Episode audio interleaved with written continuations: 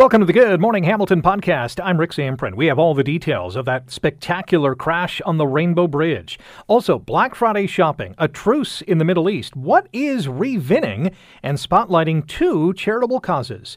The GMH podcast starts now. This is the Good Morning Hamilton podcast on 900 CHML. Let's talk about what happened yesterday. A lot of excitement on the Rainbow Bridge in Niagara Falls on the American side. At this time, there is no indication of a terrorist-involved attack here at the Rainbow Bridge in Western New York. That is New York Governor Kathy Hochul confirming that terrorism was not the cause to yesterday's crash and explosion, and well, a lot of fears about whether or not it was a terrorist incident. And as you heard, it was not that. So what is the latest on this? Let's ask the mayor of Niagara Falls, Jim Diodati, who joins us on Good Morning Hamilton on 900 CHML. Mayor Diodati, good morning. Good morning, Rick. So what is the latest on the bridge itself? Well, I can tell you after an emotional roller coaster yesterday, the latest is the FBI has determined it was not a bomb. It was an isolated incident. The individual had a health issue as they were driving toward the bridge, and that resulted in the explosion and the closure of the bridge. And then the other three bridges. Last night we opened up the Peace Bridge, the lower bridge, also known as Whirlpool Bridge, and the Queenston-Lewiston Bridge. So they're all open again. And I know it's a local investigation now at the Rainbow Bridge with local police in Niagara Falls, New York. And we're hoping, if not today, then hopefully tomorrow, we can get the Rainbow Bridge opened up once again. So good news. Certainly it's a sad situation with two people perishing, but it could have been much worse and it could have been much more significant. So a real emotional roller coaster yesterday. And you mentioned that now a couple of times. What was going through your mind as this was unfolding yesterday? Well, again, this can't be happening again. I mean, during COVID, when we had to shut down all of the borders, it was really difficult, and especially for border communities. You know, in Canada, we've got over 100 international border crossings, and when you separate families and friends, and you miss important dates and funerals and weddings, and a lot of people in border communities work on the other side of the border. And places like Niagara Falls, of course, tourism is also very, very important, and we just kicked off our Winter Festival of Lights last weekend. We've got millions of lights up and animated displays, and we're anticipating the tourists coming. And so on so many levels, we're just thinking, no, not again. This can't be happening. And yet we're all watching the events around the world, the conflicts and the wars. And we thought, is this what this is? And the speculation and the rumors were running rampant. And I can't tell you, I'm relieved it wasn't that. And as I say, sad about the loss for sure, but relieved that it's not part of a much bigger thing. Do you think this could, even though it wasn't a terrorist act, is there a fear that this could keep some people away? Well, you know, of course, it's always front of mind, and you don't want anybody having any PTSD kind of feelings about different things that are going on around the world. I think we'll be okay. I think people will be relieved, and I think, yeah, for a couple of days, they're a little smarted. But with the Americans, this is their biggest holiday of the year, their Thanksgiving. It's their biggest retail time of the year with Black Friday and Cyber Monday.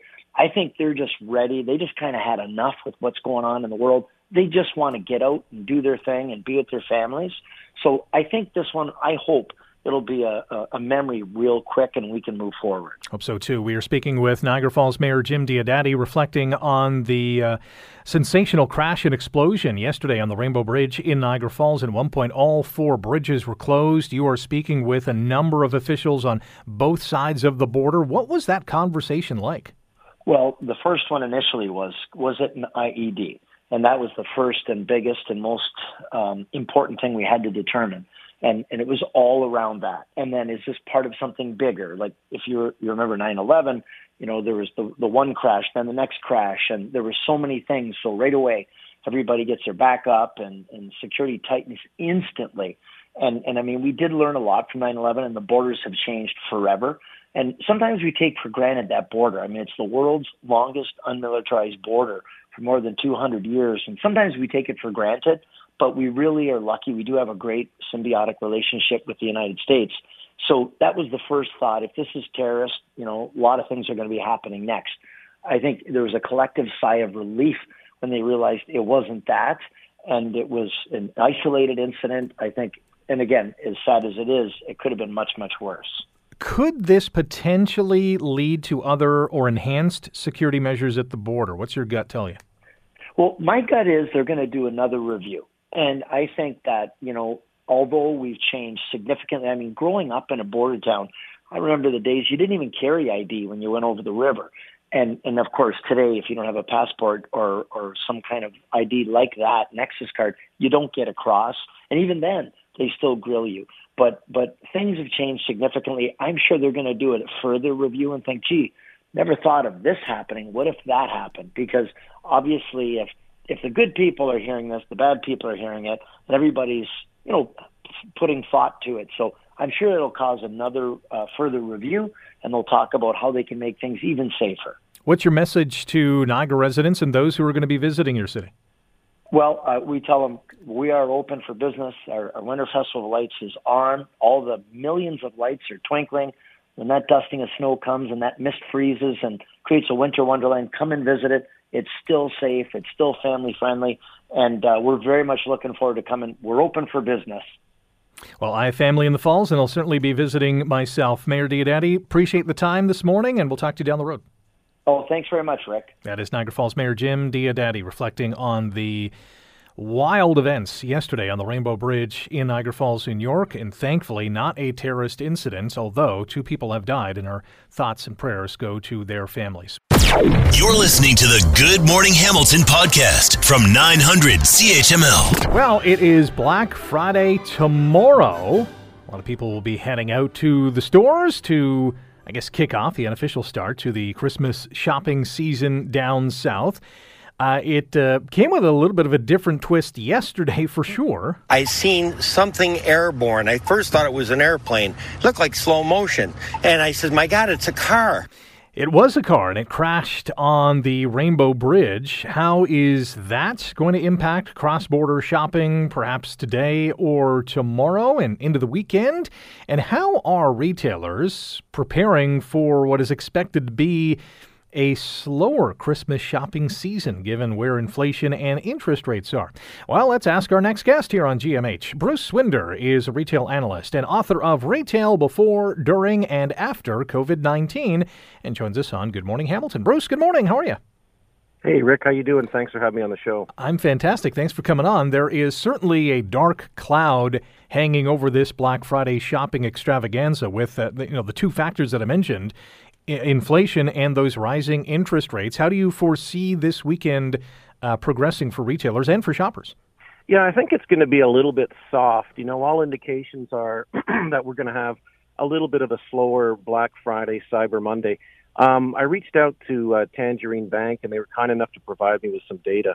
And they've looked at the last year of MasterCard spend, and it's some weird things are happening. Travel, believe it or not, is up about 60%. But things like electronics and apparel and home improvement are down between 1% to 8%. So the consumer is spending, but they're spending on other things beyond, say, merchandise, traditional Black Friday-type merchandise. So I think it's going to be a bit of a tough go. So it's more of the, it sounds like, more of the experience as opposed to the item. Yeah, some other data they had showed that car rentals and entertainment and arts and things like that were up about 25%. So, yeah, I think it's going to be a little tough for retailers. I think retailers are really going to have to come up with some really solid bargains here to incent consumers to get out of their chairs and into their stores this year. Are we seeing some of that? How are retailers responding? Yeah, they are. I mean, if you look at the promotions this year, a couple of notes. One is they started earlier.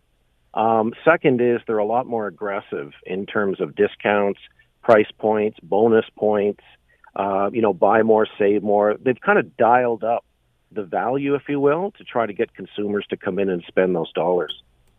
Our guest on Good Morning Hamilton on 900 CHML, Bruce Winder, retail analyst and author of Retail Before, During, and After COVID-19. We're talking about Black Friday shopping, which kicks off in earnest tomorrow, although we've seen Black Friday deals for the last week or even a couple of weeks, depending on what station you are tuning into.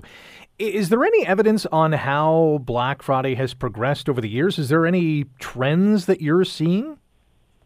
Yeah, some of the major trends are that it's become bigger. So it now, as of a few years ago, it's eclipsed Boxing Day or Boxing Week. Every year it seems to start earlier. So this year we have Amazon with their Prime Day in October.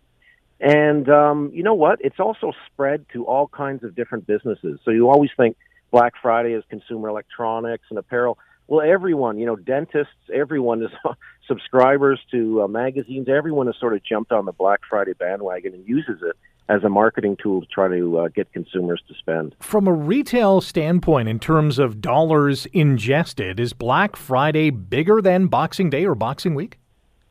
It actually is. It actually is. You know, Boxing Day, Boxing Week used to be massive, and it's still there. It's still important.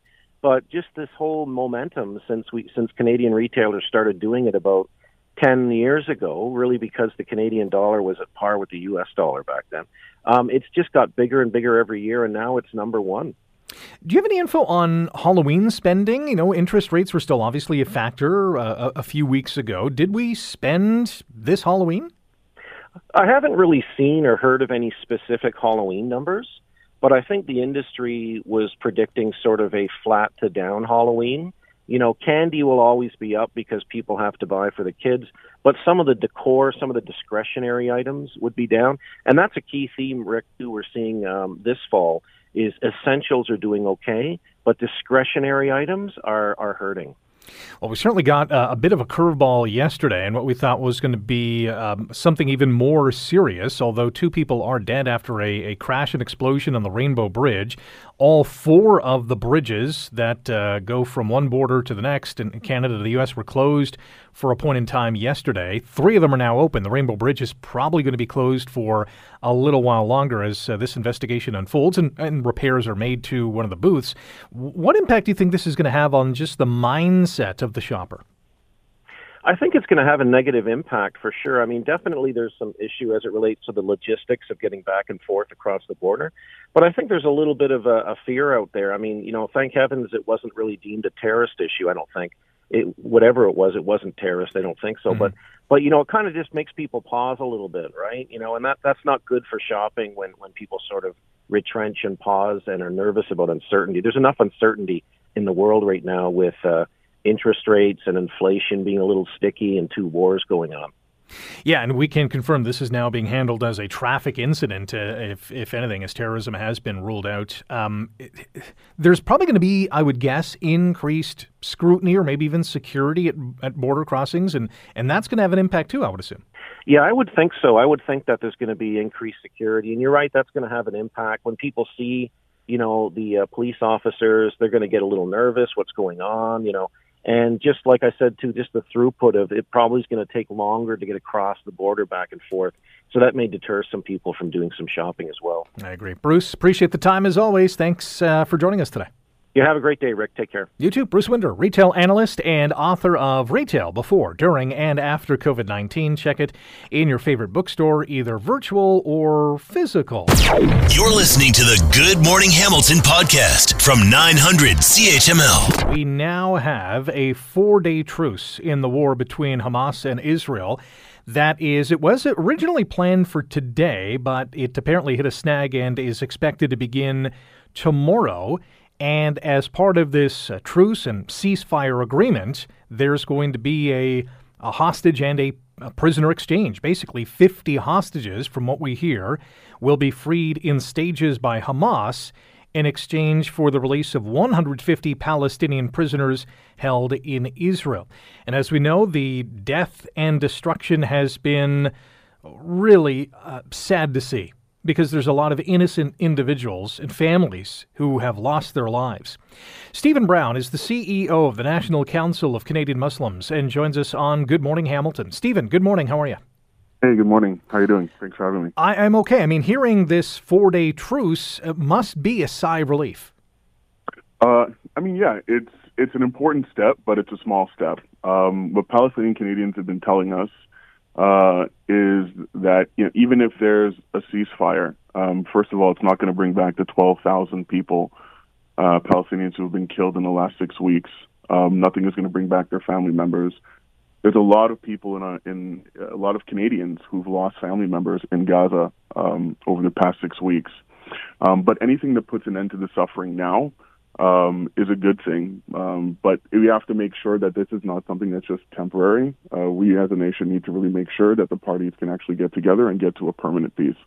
You've heard, as you mentioned, from many Muslim Canadians about what is going on. Is most of the blame being directed at Hamas, or is most of the blame being directed at Israel, or is it the same? For a lot of people in the Palestinian community, this is not something that started on October 7th. People are blaming the parties for what they're doing. But the big concern is, number one, the fact that there are thousands of people that are dying every day, mostly women and children, that there have been thousands of people that have died in Israel as well.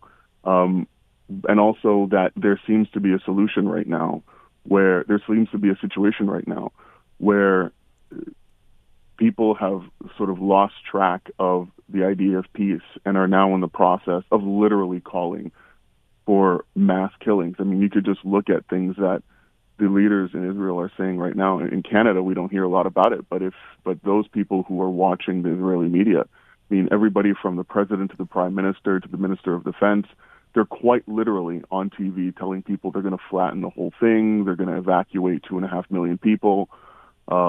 The finance minister has said that Palestinians at the end of this are going to be left with three options, either subjugation, expulsion, or death. Benjamin Netanyahu has compared the Palestinians to the Amalekites and has urged the military to fight people. So people are terrified. Like, quite literally, right now you have a very powerful military that's looking at 2.5 million people packed in the most densely populated area on the planet. That's quite literally turning it into a parking lot on mass industrial scale, and people's family members are dying, and they are worried that they're quite literally, I mean, people are starving, they've cut off water, they don't have food. This could get really ugly really fast. Do we really want to sit back and watch hundreds of thousands of people dying of starvation and exposure and death at the hands of bombs that are falling? And this is like, how are we in the Western world, in the civilized world, watching this happen on live TV? There is also a concern now with this four-day truce. And by the way, we're chatting with Stephen Brown, the CEO of the National Council of Canadian Muslims. There's a concern now with this truce that Hamas will reposition or fortify their position in Gaza. Is that a great worry? Because it speaks to me that this is not going to end anytime soon. I mean, I think. We're sort of getting caught into the weeds and the details. The fact of the matter is it's a war. Whether it's a day or 2 days or 3 days or 4 days or a week, the fact of the matter is at the end of the day, Gaza is an enclave that is completely cut off from the rest of the world. And whether they move from one side of the Gaza Strip to the other, that's not really what's of import right here as far as the Muslim community is concerned. And I think the majority of Canadians is concerned. The majority of Canadians, we did a poll, more than 70% of people want to see a ceasefire, because regardless of what Hamas does inside the Gaza Strip, or regardless of what the different militaries do tactically, if at the end of the four-day truce the bombs start falling again, people are going to start dying again. This is not about Hamas or about the military or about the government. This is about people, human beings that are dying. Like, that's the main thing. I think the fact that people are not primarily focused on the fact that there's been literally thousands of children, innocent children, that are being killed on an industrial scale because of a really ugly political situation. That is what needs to be at the forefront of people's minds. And if Canadians are concerned about the political situation in the Middle East, and what we should be doing is, instead of encouraging Israel to resume its bombing campaign after 4 days, or encouraging the parties to basically resume their the hostilities after 4 days, we should be putting our weight into actually finding a solution to the problem. Agreed on that. The destruction and death is absolutely devastating, and it needs to end soon. Stephen, appreciate your time this morning. Thanks for joining us. Hey, thanks so much. Take care. Stephen Brown is the CEO of the National Council of Canadian Muslims, and summed it up well, I thought. The death needs to stop, unfortunately. It doesn't look like it is. You're listening to the Good Morning Hamilton podcast from 900 CHML. What is re-VINing? Well, I'll tell you, in short, it is the latest scheme that is being used by organized crime enterprises who operate vehicle theft rings, and apparently it is all the rage. Jamie Lee is an Associate Vice President of Fraud and Financial Crime Strategy at Aviva Canada and joins us now on Good Morning Hamilton. Jamie, good morning. How are you? Hi, Rick. I'm great. Thanks for having me on the show. Thanks for coming on to talk about re-VINing. So this is the biggest thing right now that criminals are using. Yeah, absolutely. We're really seeing this as a growing trend in the greater Toronto and Hamilton area right now. So what happens with re-VINing? How does this happen? How does this work? So people may believe that all of the stolen vehicles right now are being shipped overseas.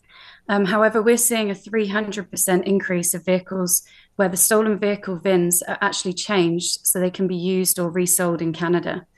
And then the criminals actually then resell these vehicles on things like Kijiji and Facebook Marketplace to unsuspecting customers. And are these VIN numbers just made up? Are they previous numbers? Like how are they creating these VINs? Yeah, so the vehicle identification number is a 17-character code unique to each vehicle that attaches to the rightful vehicle. Criminals are actually cloning other people's VINs from their vehicles, or they're actually making up the VIN altogether and putting it onto the stolen vehicle so then it can be reused. From what I understand, some of these stolen vehicles, or at least some of them, are eventually landing on dealership lots as well. How does that happen if it's an existing VIN number? Yeah, absolutely. Unfortunately, they are, because of how many are being recycled in the market now. If the proper checks aren't done on the vehicles, then unfortunately sometimes they can slip through the net.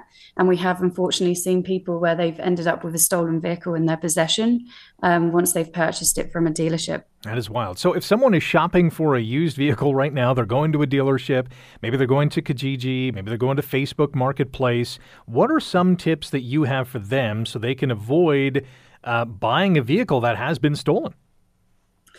So Aviva has some great tips on our fraud hub at aviva.ca, but 5 kind of top tips that we would give people is make sure that you've got all of the documentation from the MTO that matches the vehicle consistently. You can run a Carfax as well, or ask the dealership to run a Carfax to make sure the details actually match the vehicle. Also, we would really recommend making sure you know who you're buying the vehicle from. Make sure you've done your due diligence and checks. If you have a mechanic that's trusted to you, you can actually ask them to run a check on the VIN as well to make sure the vehicle is the vehicle that says it is. And there's other tips on our site, but they're the top things that we would recommend. And also, just if it feels wrong, or if there's something that doesn't feel right, just make sure you ask yourself the question: is this sale legitimate? Jamie Lee is an Associate Vice President, Fraud and Financial Crime Strategy at Aviva Canada. We're talking about re-VINing, where these organized crime syndicates are stealing vehicles, changing the VIN number, then reselling them either to dealerships or on the various online websites like Kijiji or Facebook. And are you noticing more calls to perhaps your fraud hotline to say, hey, I've been caught in a re-VINing scheme? Yeah, unfortunately we are. Like I said, we've seen a 300% increase year over year. And in some cases, unfortunately, people are actually being stopped on the side of the road by law enforcement because they may suspect the vehicle is stolen. And if they identify the vehicle stolen, the vehicle will be seized there and then. So that person could be out of pocket for that purchase of the vehicle. Wow, that is scary. Is there any evidence of that already happening?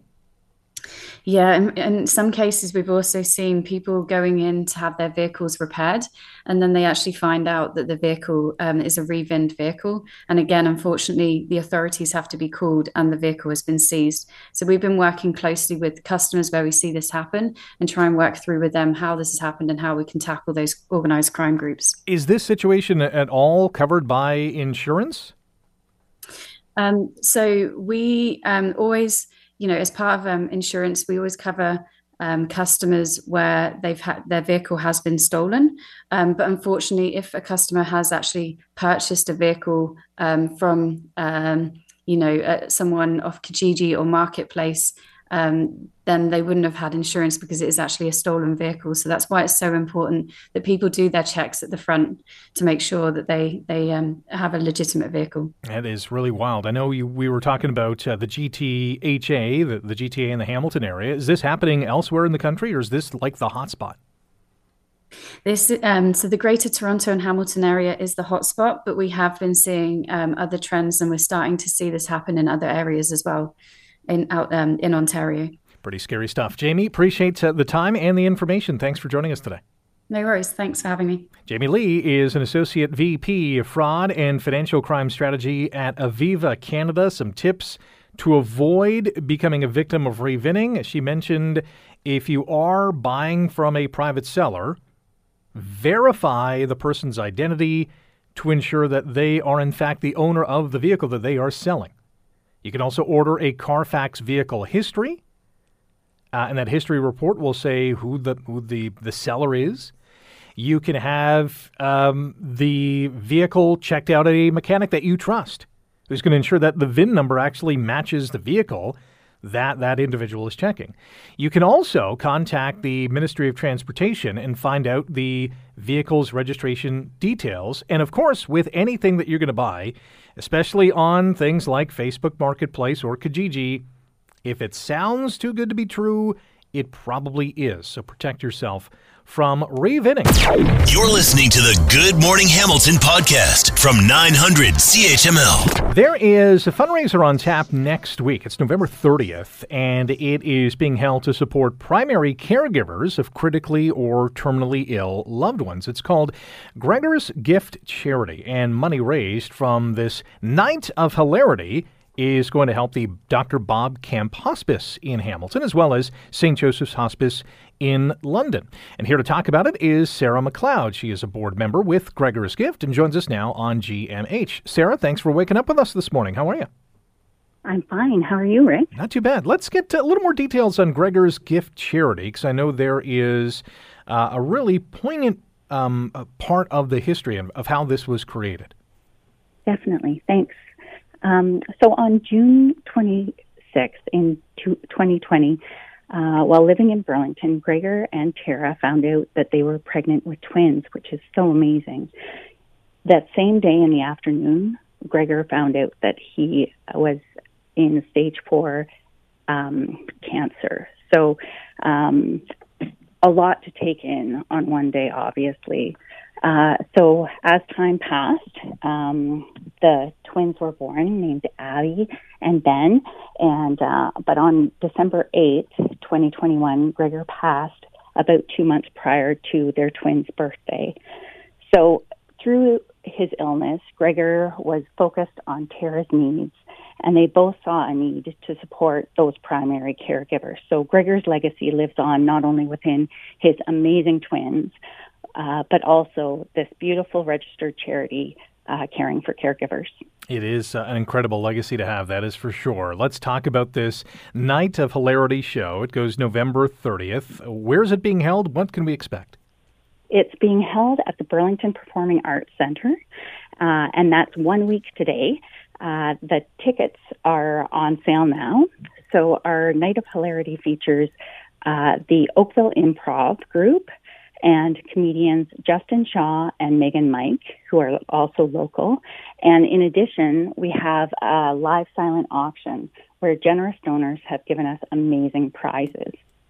What's the fundraising goal, and what does the money get used for?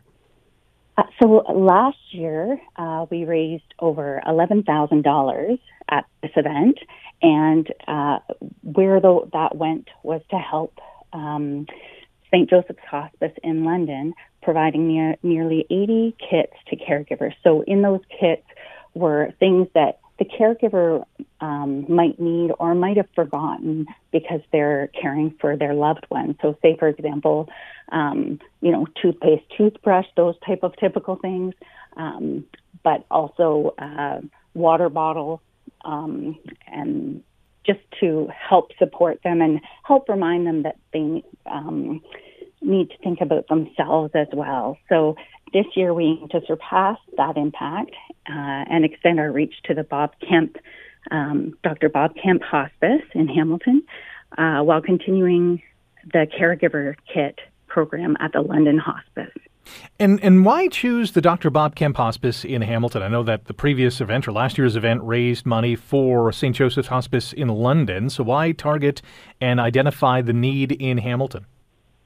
Well, what we wanted to do was spread out to the local community. So Gregor spent his last 24 hours in the London Hospice, but he also worked in Hamilton. He lived in Burlington, so we're also in talks with the Burlington Hospice, the Carpenter Hospice, but because of how their fiscal year lies, that's in the process. But we were able to confirm with Dr. Bob Kemp Hospice that they would love to partner with us, which is amazing. It is amazing. And the Dr. Bob Kemp Hospice is amazing in itself. I remember getting a tour of that facility a few years ago and was just blown away by what was there and how everything was done. It was such an amazing place.